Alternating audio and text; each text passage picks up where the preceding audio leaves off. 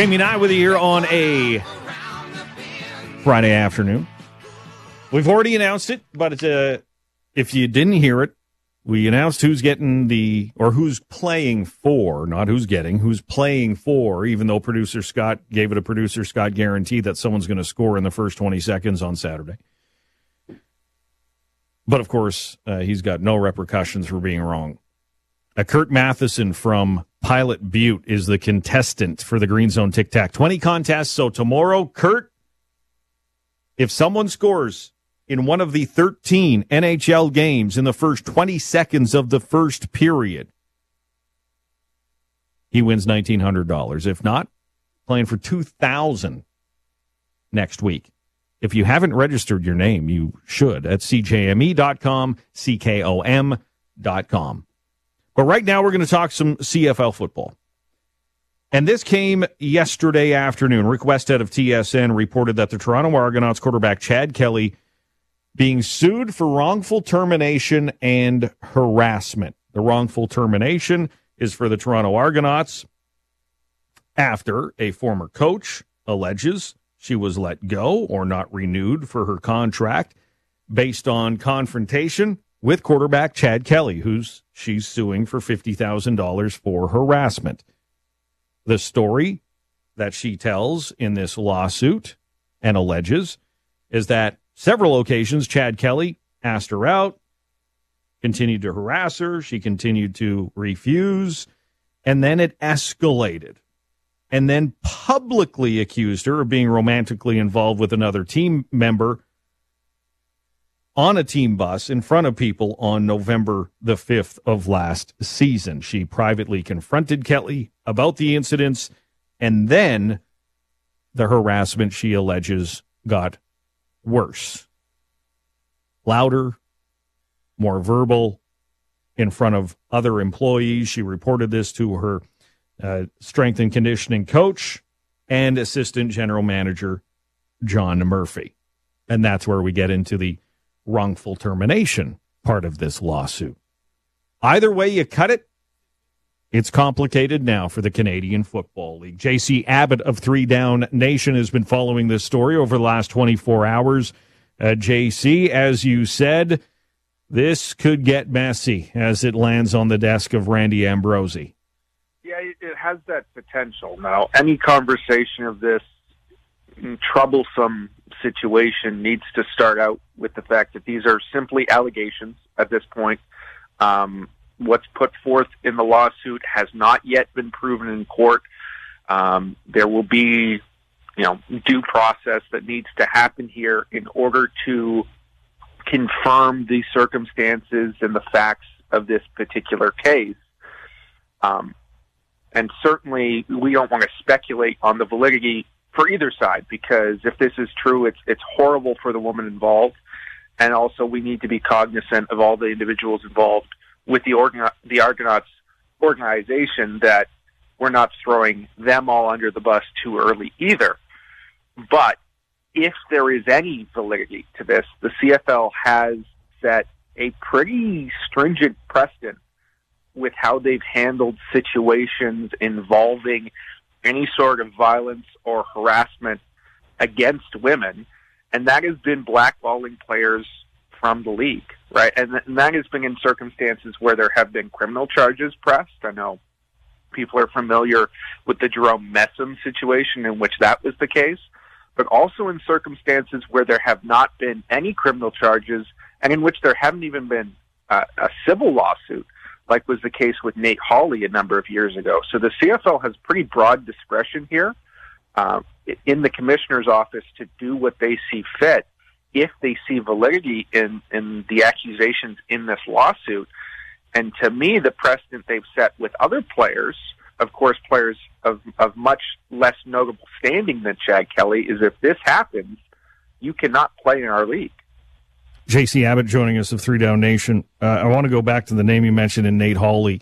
For those uh, not familiar with that case, uh, this was a, a relationship uh, he had in which somebody on Instagram, uh, social media, detailed his harassment um, screen grabs, things like that. As you mentioned, it never went to a criminal trial or anything like that. But this Canadian Football League, um, and he was the rookie of the year in the Canadian Football League, or a nominee, anyways, from the Calgary Stampeders. Went, you cannot sign him, and that's precedent. Right there is precedent. It wasn't a criminal trial or anything. These were very, very awful accusations towards the player. Never went through a court or civil trial in which the CFL said, not a chance are you signing him. And that brings us to this. Like, how much have they, because of that precedent and Randy Ambrosie's precedent, has put them in a pretty rock and a hard place here with how they're going to handle Chad Kelly through this court proceeding. Apparent, and, and, and it could come down to, of course, a settlement of some sort where it actually never goes to trial. Yeah, uh, that's certainly the case, right? Now, there is no cut and dry regulation here, right? The, the commissioner has the discretion to make these choices, but what Randy Ambrosie has set as a precedent throughout his tenure is that he is is going to blackball players where this is the circumstance, right? And and Nate Holley had situations in his past. There was a previous criminal trial for assault and kidnapping in which he was found not guilty, which preceded those allegations and preceded his time in the CFL, but undoubtedly led the league to be a little bit harsher on him. But we all know Chad Kelly's history as well. And while there's nothing on the record regarding women with him in the past, he's certainly not a guy who has earned himself the benefit of the doubt with his past actions. Now, the league could say, you know, there's not enough evidence here. The circumstance is unique. We don't want to lose Chad Kelly. And it's at the commissioner's discretion to do that. But if there is not some form of punishment for Chad Kelly, and indeed if they don't follow the precedent they've already set, if and if only there is validity to these claims, then they are opening themselves up to a lot of criticism not just from people who believe that Chad Kelly should be punished if this is true, but also from other players who have undergone similar circumstances and have been treated much more harshly. So as we watch this, the, the CFL has to sort of walk a tightrope uh, in this circumstance with the level of notoriety that Kelly has on, on both sides of the border. And it's, I think, telling that while they've issued a statement uh, in the aftermath of, of Rick Westhead's report to Three Down Nation and other media outlets, they have not put out anything on their own social media channels at this point or issued any other public statement. So clearly they're circling the wagons right now and figuring out what their next step is going to be because they know all eyeballs are on them. And in 2015, this was when Jeffrey Orridge was the commissioner. The CFL established a uh, violence uh, against women policy in terms of harassment, sexual harassment, um, physical assault, those types of things. And in that policy, uh, when there are reports, teams are and individuals are supposed to put a report to the league's office. That is in the policy. Mm-hmm. And that is part of this case. Like already there is that aspect of it is did the Toronto Argonauts follow proper protocol when this coach is alleging in this lawsuit she reported this. She had these conversations with people within the organization, and apparently the CFL just found out about it yesterday when Rick Westhead posted it on TSN, or when he reached out for the to them for comment initially on Wednesday afternoon or Thursday morning. Yeah, and and and that's mentioned specifically in the lawsuit that she alleges that the Argos did not follow that protocol. At this stage, we don't know exactly how high it went in the Argonauts organization or who was made aware.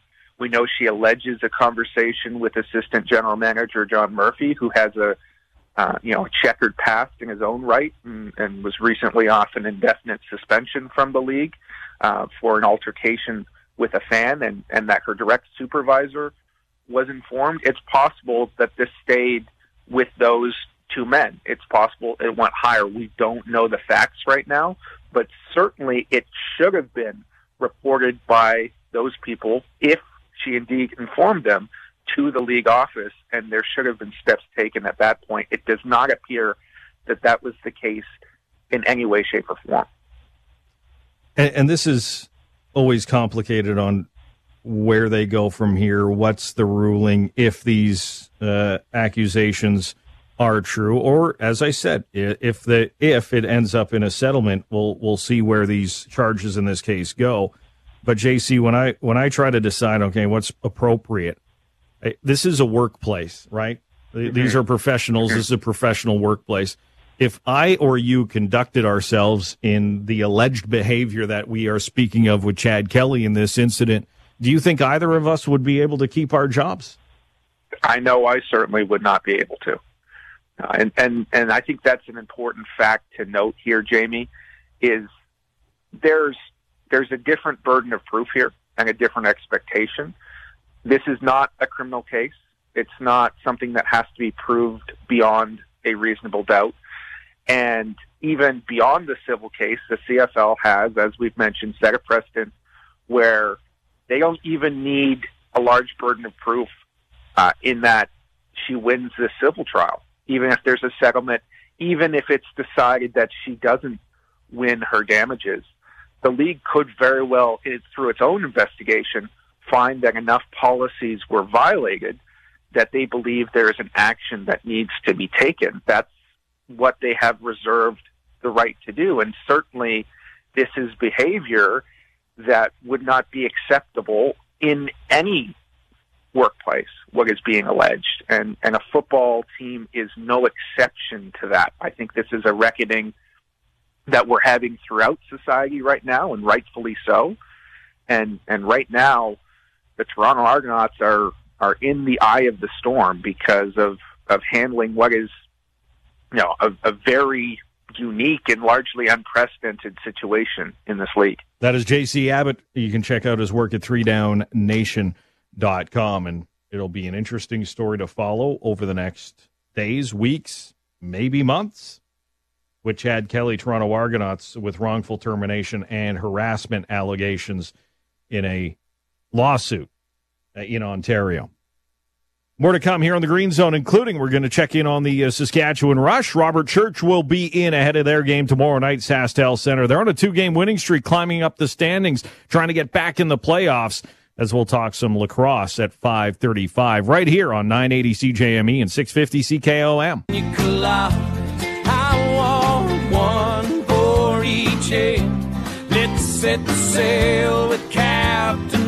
Jamie and I with you here on a Friday.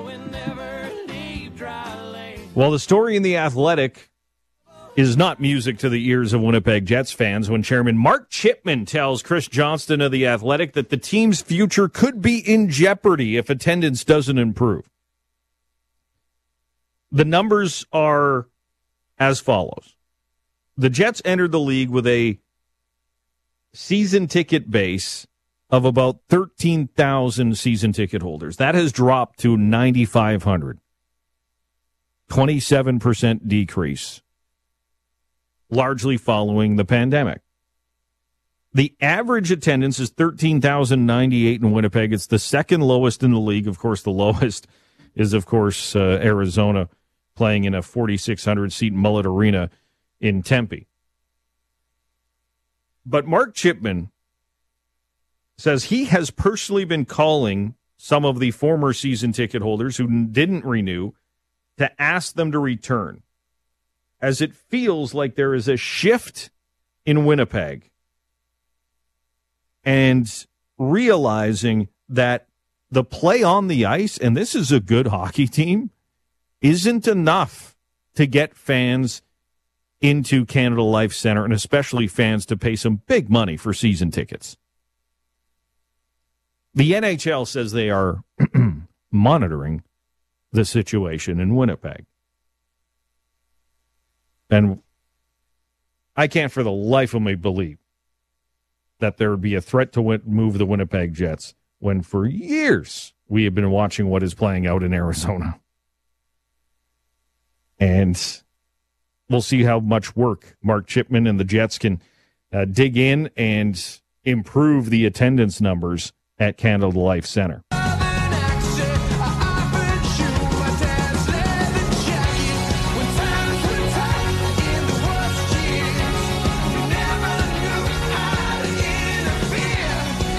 Welcome into the Green Zone on this Friday afternoon. Uh, it's been a mild week. Finally, looks like snow's coming. That's good news uh, for the rural areas of our province, as we just uh, saw the story of the Watershed Authority saying drought like conditions maybe this spring. So, this moisture isn't going to do enough, uh, but of course, anything will help as we uh, head into spring. Well, coming up tomorrow, the Saskatchewan Rush will try to make it three straight wins. Going back to a few weeks ago when we had Derek Keenan on the show, the general manager had announced that he was stepping back behind the bench as a co coach with Jimmy Quinlan for the Saskatchewan Rush. They take on Halifax tomorrow. Robert Church of the Saskatchewan Rush is here with us. So I imagine it's not a coincidence uh, that uh, you have, or maybe it is that you've won two straight since Derek Keenan came back behind the bench. Yeah, I mean he brings a, a calming presence to to the team, but I mean Jimmy's still doing everything he was doing before. Derek's kind of just you know there hanging around, but uh, Jimmy's definitely still the head coach and taking on that role.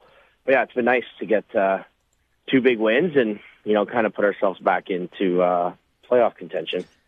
What's it like? Uh, you've been a part of this organization now ten years. Uh, Derek's been a part of it behind the bench as and general manager. And what when you say calming presence, those types of things, what does it mean? Even though Derek has said, "Hey, this is still Jimmy's team," I'm just there to be more of the facilitator on strategy, in-game philosophy, more than you know being the offensive coach or the defensive coach or anything like that what kind of changes were brought over the last few weeks with Derek uh, back behind the bench?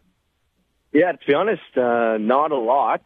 I mean, obviously, him being around more and involved in practices, and you know, he's always got something positive to say or some insight for the group.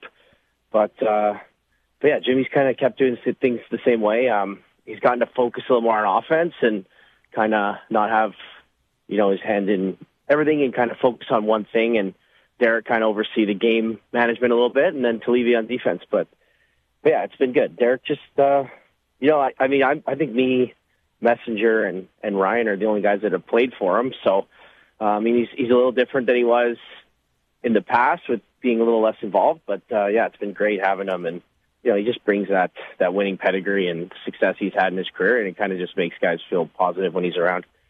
Uh, yourself, uh, Ryan Keenan, Manns have uh, jumped off uh, the uh, stat book, anyways, over the wins in Panther against Panther City and Vancouver. Um, what have you seen offensively that's added a little bit more spark, or maybe it's more the defensive game that stepped up for the Rush with allowing just nine goals in the last two? Yeah, yeah, both. Frankie's been awesome. Our defense has been has been really good, and you know, just offensively, I think we're you know we're maybe being a little more creative and trying some new things. If we're getting stale, Jimmy will call a play to kind of get the feet going and try and get something going offensively. But yeah, those two have been uh, they've been great all year. I mean, Manns being the new addition, we I've kind of played against him in the summer in the past and knew what he was capable of. And then Ryan, I've been with quite a while, and you know he's taking on a bigger role this year, and he's he's really excelled it, and he's he's, you know, he's taking his game to another level. Especially uh, last week against Vancouver, he was massive in that win. Robert Church joining us to the Saskatchewan Rush, talking to general manager Derek Keenan before the season. It was, yeah, there's a little bit more turnover uh, than there has been. As you mentioned, the guys who played for Derek are, you know, it's not even a handful uh, from the the, uh, the 10 years have gone by. What have you seen in this transition, this uh, not quite rebuild, but retooling, I guess you could say, of the Saskatchewan Rush? And has it taken some time to mesh? Yeah, I think so. I mean, we got a a lot of young bodies on on defense and offense. Kind of big turnover both ends, new goalies. So, I mean, I think besides the the Halifax game, I mean, we've been in every game and had a chance to win every single one of them. And you know, I, I think we're we're right there. And I think maybe our defense is is starting to mesh a little bit and get on the same page. And they've been they've been awesome. But for the most part, all year they've been they've been really good. And our offense has been it's been decent. I think um, you know, he's had some some good games, but can get better. It gets stale at times, and I I think we're just trying to learn from each other and building off each other and getting better, and hopefully things keep moving forward. Yeah, two goal loss, overtime, two goals, one goal. Are are you getting tired of these uh, close games? Uh, would, would, I guess the thirteen to nine or thirteen to nine win over Vancouver was a welcome relief after a few close ones, and unfortunately, most of them losses in the first couple of months of the season. Yeah, yeah. I mean, even the Vancouver. I mean, it's uh, what a four goal win, but I mean, it was a tight game right till the bitter end. You know, until the last five minutes, seven, eight minutes of the fourth quarter, and the Panther City one was was a tight one too, where we got the win in the fourth quarter. And those are things you got to do in this league. Uh, the other games we lost, we were losing them in the fourth quarter, so we're just kind of learning how to win and knowing exactly what it takes to to get a win in this league because it's a tight league, and you know, ninety ninety percent of the games are going to be you know one goal games or tight matchups right till the bitter end. I imagine you got a good feel for you know the the room and the, the culture of a team. I know National Lacrosse League is a lot different than any other league where you guys leave and then come in for a Friday to practice and get ready and then leave again. It's not like there's a lot of team bonding that can go into an NLL game, but uh, or team. What are you seeing in just the culture in the room, the feeling around the room that this should be a playoff team in 2024? Yeah, yeah, we're. Uh we got a good, really good dressing room. We got a tight group. Um, so yeah, I mean, I think it's just learning to win and going through the experiences and you know getting that feeling of of winning over losing and how much better it is and the effort it takes in practice. You know, the the couple practices we get every weekend. You got to really take advantage of them if you if you want to win. But you know, we got a young group, a lot of new turnover. But you know, to be honest, it, it feels like you've been playing with these guys for a long time. Just you know, you get your your few days together, but you know, you're together so much that you really get to know one another, and you know you want to play for the guy next to you and and get the wins as much as you can. How hard have the last few years been for you, Robert? Yeah, it's been it's been tough. I mean, I was lucky enough to be drafted into an organization that was you know ready to win from from day one of me being there, and even before I was there. So, you know, seven eight years of going to the finals or you know kind of cruising your way through the regular season and kind of playing for the playoffs where yeah it's been a it's been a bit of an adjustment where you know, training camp, you got to come in and, and build and build chemistry with the, you know, the turnover we've had and then kind of grinding for every, every win, which is, you know, it's been fun though. It's been learning experience and I, you know, you just got to take your game to another level and kind of build with these guys and, you know, learn with the new group of guys. And yeah, I mean, I obviously you like to win, but I'm still really enjoying my time with the team. Uh, one uh, final note, and this is more NLL news uh, this week with the New York Riptide moving to Ottawa. Your last uh, road trip to New York uh, is coming up in March, but is it? Do, do you understand it? You've been to New York to see. They've been disappointed in their crowds, but how exciting is it that you have another Canadian franchise willing to step up in Ottawa to take on the NLL?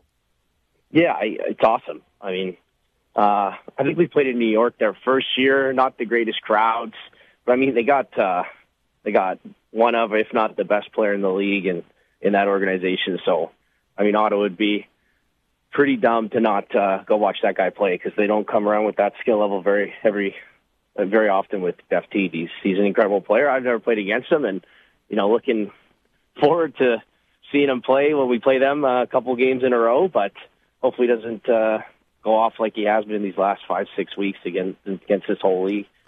Yeah.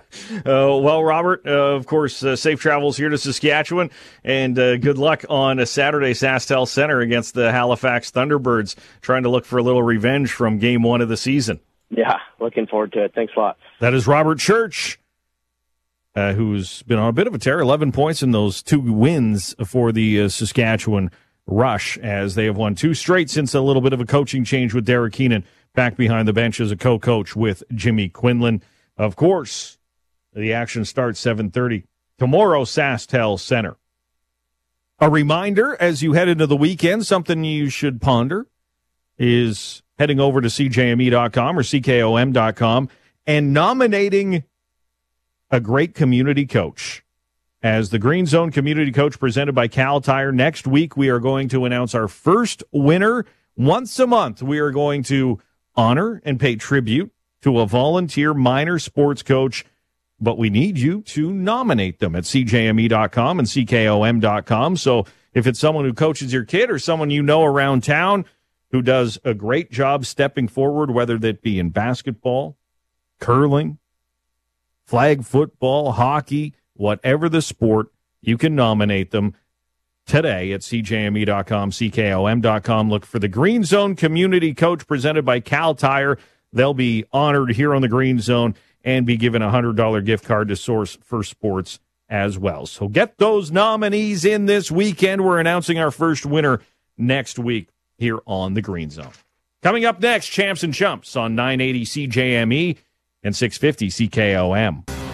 You two are winners, big winners. I think you're shagadelic, baby. You're switched on. You're smashing. You tried your best, and you failed miserably. The only thing I'm addicted to right now is winning. You're an idiot. Ah, you're a bad person.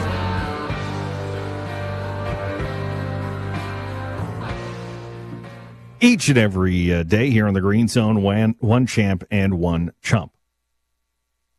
The chump goes to the head coach of the New Jersey Devils, Lindy Ruff.